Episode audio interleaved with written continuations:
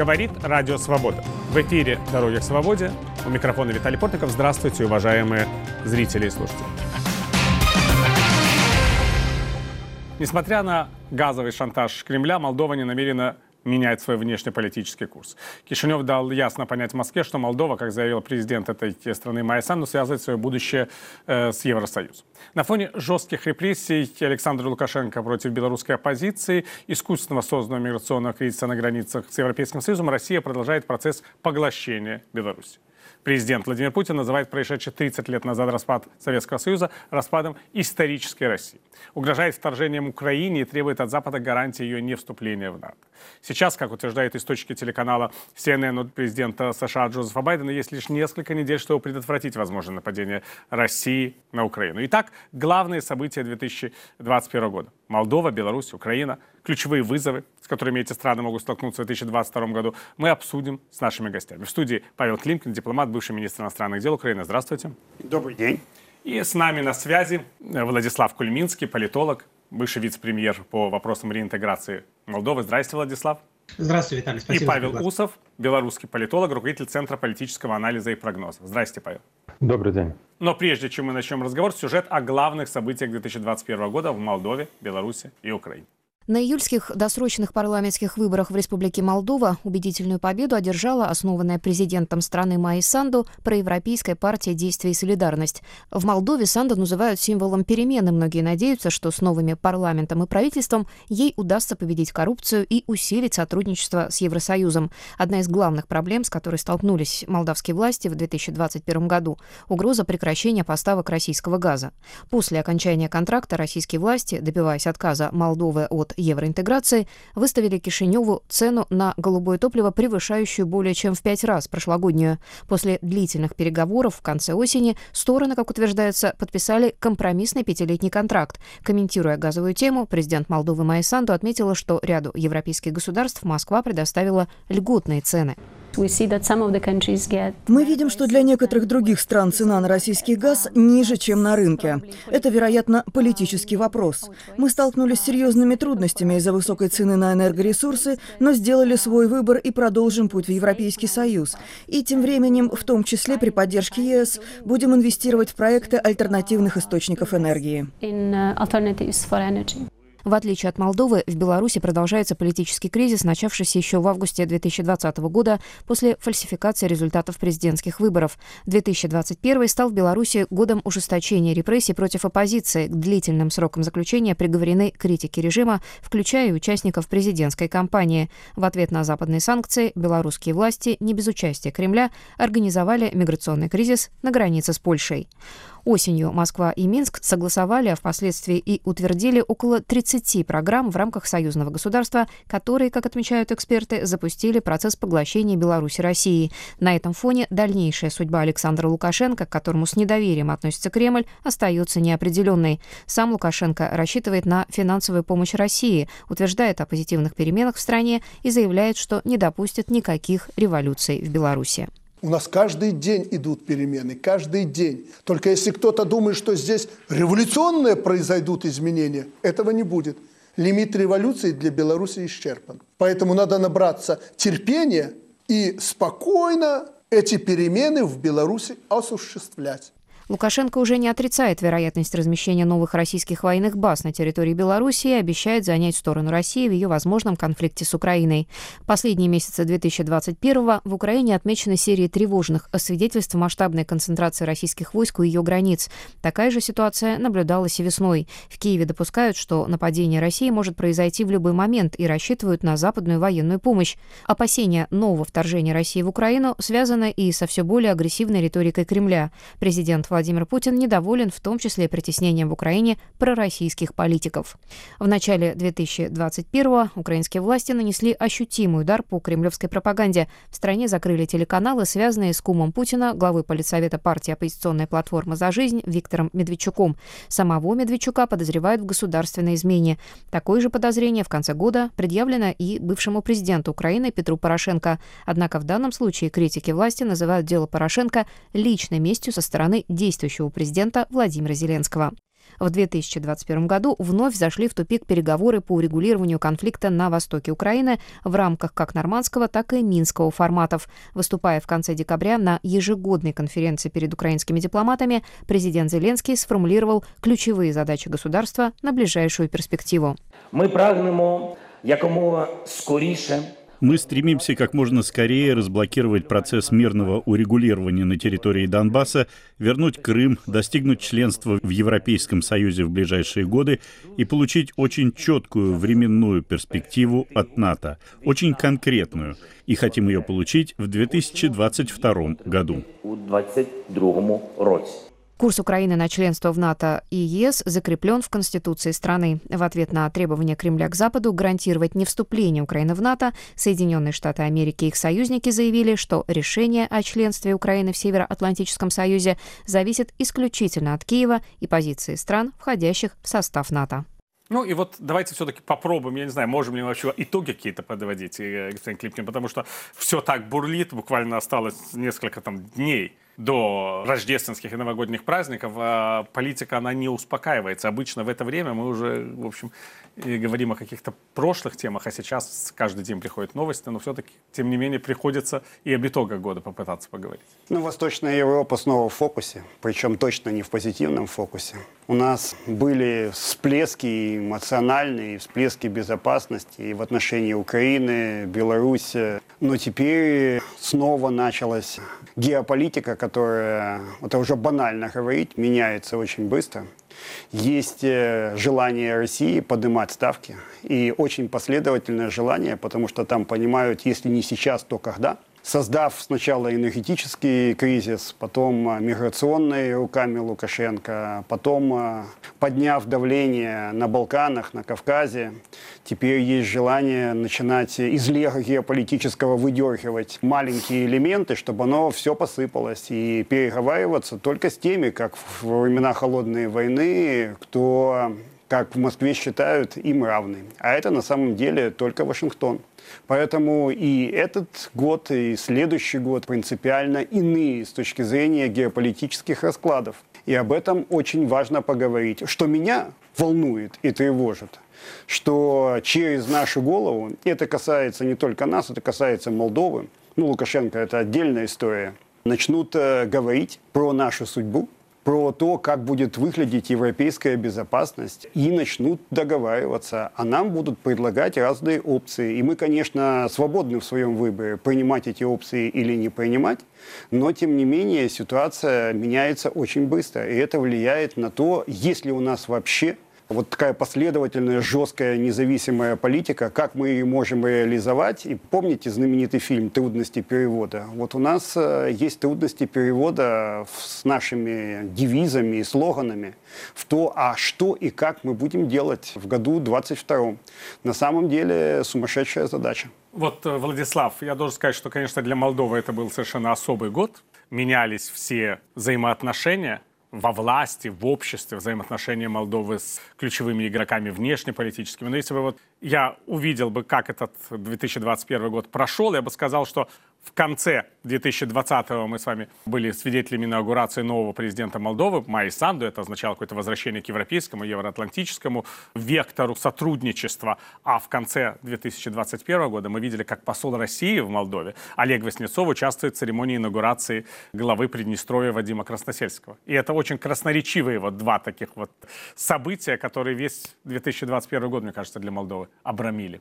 Да, ну и я думаю, что и Молдова, и Украина, и Беларусь, и Грузия, и практически все страны постсоветского пространства сегодня находятся на перепутье, хотите, своей истории. К огромному сожалению, те процессы, которые сегодня протекают в регионе, они очень сложные. Они намного более сложные, чем, чем это было в 90-е годы, когда распадался Советский Союз. Если хотите, сегодня мы, наверное, переживаем второй этап или в каком-то смысле переоформление итогов распада Советского Союза. На мой взгляд, именно Владимир Путин видит себя в роли человека, который эти итоги подведет и эти итоги переопределит, если хотите, ни Горбачев, ни Ельцин и не другие руководители. Очень интересно то, что, заметьте, даже во времена холодной войны, э, после Второй мировой войны, по сути, Ялтинско-Потсдамская система строилась без какой бы то ни было договорно-правовой базы. То есть не было каких-то там, знаете, договоров по поводу раздела сфер, сфер влияния в Европе. Это более-менее как-то уже оформилось в 1975 году по итогам Хельсинской конференции, но и то там была еще третья корзина, так называемая права человека, крайне важная. Сегодня же чего хочет Россия? По сути, они хотят четко определить и разделить сферы влияния. И, конечно же, я, я согласен с господином Климкиным, они видят это в том э, формате, при котором э, это делается между большими игроками, великими державами, за спиной э, непосредственно стран, о судьбе которых идет речь. Честно говоря, мы не знаем, чем эти процессы закончатся, потому что они, на мой взгляд, они крайне сложные, крайне опасные. В каком-то смысле они даже намного более опасные, нежели то, что мы видели во времена Холодной войны. Мы в Республике Молдова, вы абсолютно правы, для нас 2020-2021 год был во многом определяющим, потому что для Республики Молдова европейская модель развития – это нечто такое, что не подлежит пересмотру, либо каким-то договоренностям, это внутренний выбор страны. Немного другая история у нас с военными альянсами. Молдова по Конституции нейтральное государство. Но вот именно от этого выбора, я думаю, что у нас ни с экономической, ни с политической точки зрения ни одно правительство, которое будет в Республике Молдова, не отойдет. И в этом смысле вы абсолютно правы. 20, 21 и 22 год для Республики Молдова во многом решающий. Я хочу обратиться к вам, господин Усов. Вот господин Климкин говорит о том, что Беларусь как бы отдельно находится сейчас э, особняком в восточноевропейском политическом пространстве, то мне кажется, что особенность ситуации 2021 года была в том, что чуть ли не впервые всерьез заговорили в мире о поглощении Беларуси о том, что Беларусь как государство вообще может прекратить свое существование, и что действия Александра Лукашенко после подавления им протестов 2020 года, они могут привести именно к этим последствиям. Мы видим, что так называемые интеграционные процессы в 2021 году куда в более активную фазу перешли, и это не выглядит не столько интеграцией, именно сколько поглощением, как мне кажется. Безусловно, это выглядит как восстановление Советского Союза 2.0, и Беларусь, к сожалению, в этом плане становится успешным даже не экспериментом, а проектом по навязыванию э, нового видения мира, прежде всего постсоветского пространства России. И тут я бы обратил внимание на два момента. С одной стороны, действительно, выстраивание новых конструкций, которые пытается реализовать сегодня Россия во главе с э, Путиным. А второй момент, который был озвучен Владиславом Сурковым в недавней статье, это экспорт хаоса. Да. И Беларусь становится в этом плане удобным инструментом для реализации именно этой концепции внешней политики, экспорт хаоса. И, наверное, впервые за всю историю и независимой России после 1991 года, независимой Беларуси, а также Европы – хаос э, начинает э, и благодаря Беларуси, вот этому миграционному кризису, развиваться у границ Европейского Союза. Э, до этого времени все конфликты, напряженная ситуация, они формировались внутри русского мира. Да, даже, грани... даже война в Грузии, а тем более война в Украине, все-таки развивается на границе с Россией. Теперь же конфликт, мы видим, переносится на внешние границы России и на внешние границы Европейского Союза. Это один, и одно из достижений России. Что, э, что касается Беларуси, то, безусловно, мы можем наблюдать э, деконструкцию белорусской независимости. Кстати, э, совсем недавно министр иностранных дел Макей заявил о том, что Беларусь сокращает дипломатические представительства в Европейском Союзе. То есть мы видим, насколько мощно Э, ограничивается внешнеполитическая субъектность Беларуси, ну и вплоть до подписания 28 интеграционных карт, которое э, произошло в ноябре 2021 года. Ну и кроме этого усиленное расширение военно-стратегического присутствия России в самой Беларуси, начиная от размещения так называемых э, военно-учебных баз российских на территории Беларуси, заканчивая, опять же, недавними заявлениями о том, что, в принципе, Беларусь рассматривает возможность размещения российского ядерного оружия на своей территории. В принципе, это и означает конец э, белорусской государственности. А второй момент, который стоило бы отметить, это формирование новой модели политической э, внутри Белоруссии, э, формирование, по сути, неототалитарной системы, начиная от уничтожения оппозиции внутри Беларуси, гражданского общества, заканчивая довольно-таки активным встраиванием Беларуси во внешнеполитическую повестку России. По сути, на сегодняшний день Лукашенко является проводником не сколько собственной э, внешней политики или внешнего видения того, как должны развиваться отношения с Западом, а эффективно использует э, ту концепцию внешнеполитическую, которая сформировалась в России и пытается ее реализовать э, еще более радикально, насколько это возможно, по крайней мере на уровне риторики, чем даже сам Путин, озвучивая те угрозы, которые перед Западом, а, агрессивные а, какие-то политические действия, даже прежде, чем их озвучат в Москве. Благодарю, Павел.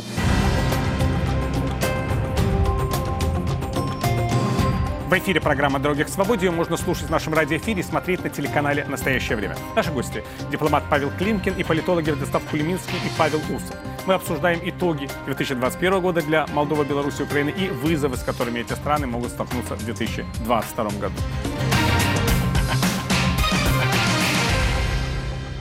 И вот как раз я хотел бы на вызовах 2022 года сосредоточиться в этой части нашей беседы, потому что понятно, что сейчас очень неблагодарное дело какие-то прогнозы давать, но тем не менее, как сейчас происходит в Киеве, это в любом, я думаю, и вы с этим сталкиваетесь, я с этим сталкиваюсь, в любом.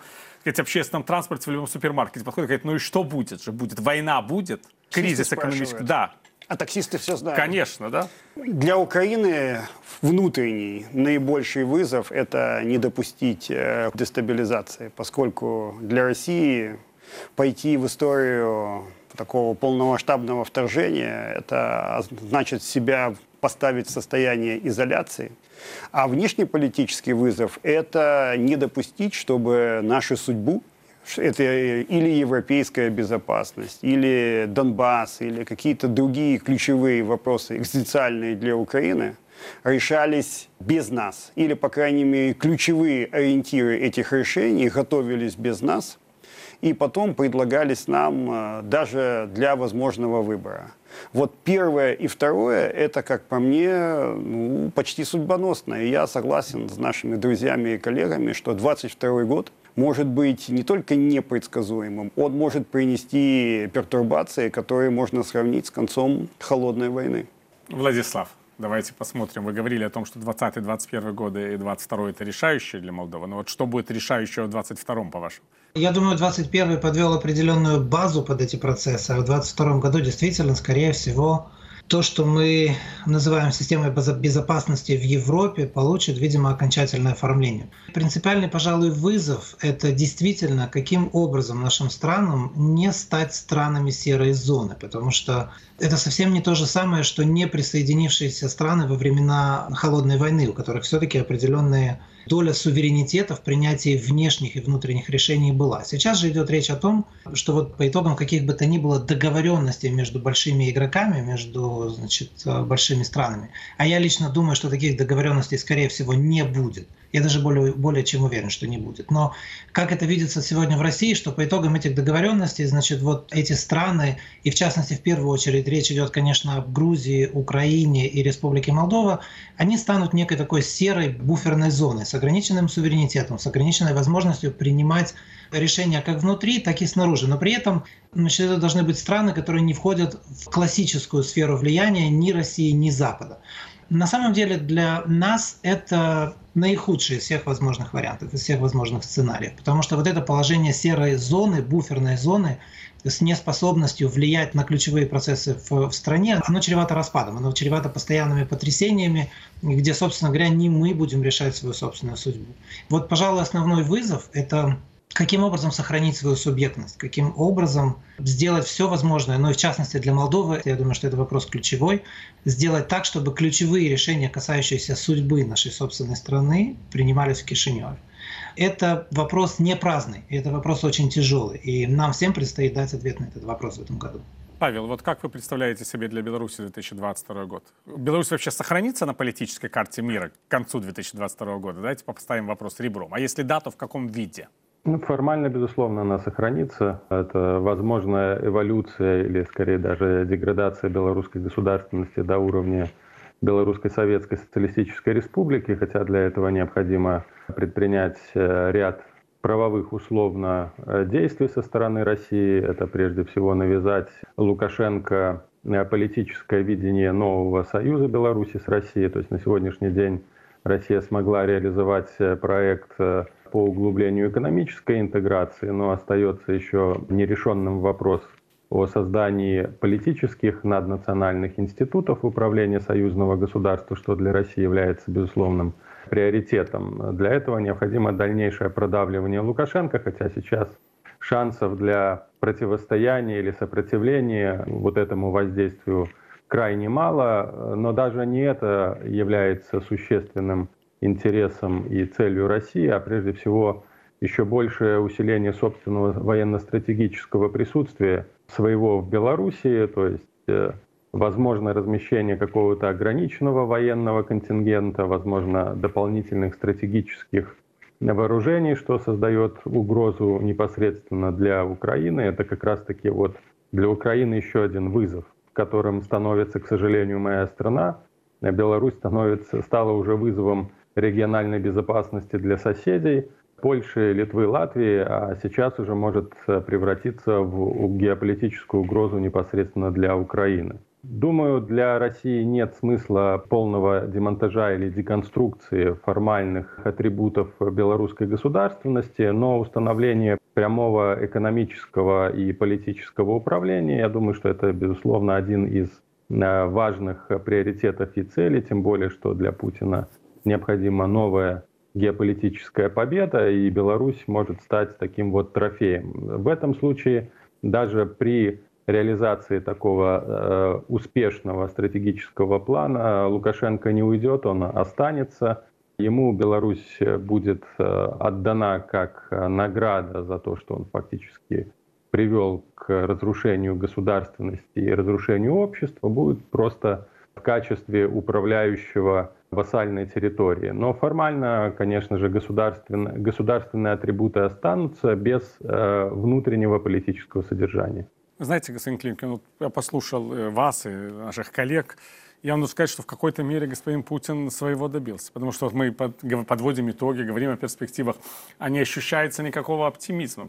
Был оптимизм. Вот 2021 год, победим пандемию, вернемся к нормальному экономическому росту. А вот сейчас никакого оптимизма я не заметил в нашем э, диалоге вот этот вот на четверг. Оптимизм есть, поскольку мы понимаем э, вызовы и понимаем, э, что с ними надо бороться, иначе это угроза нашему существованию.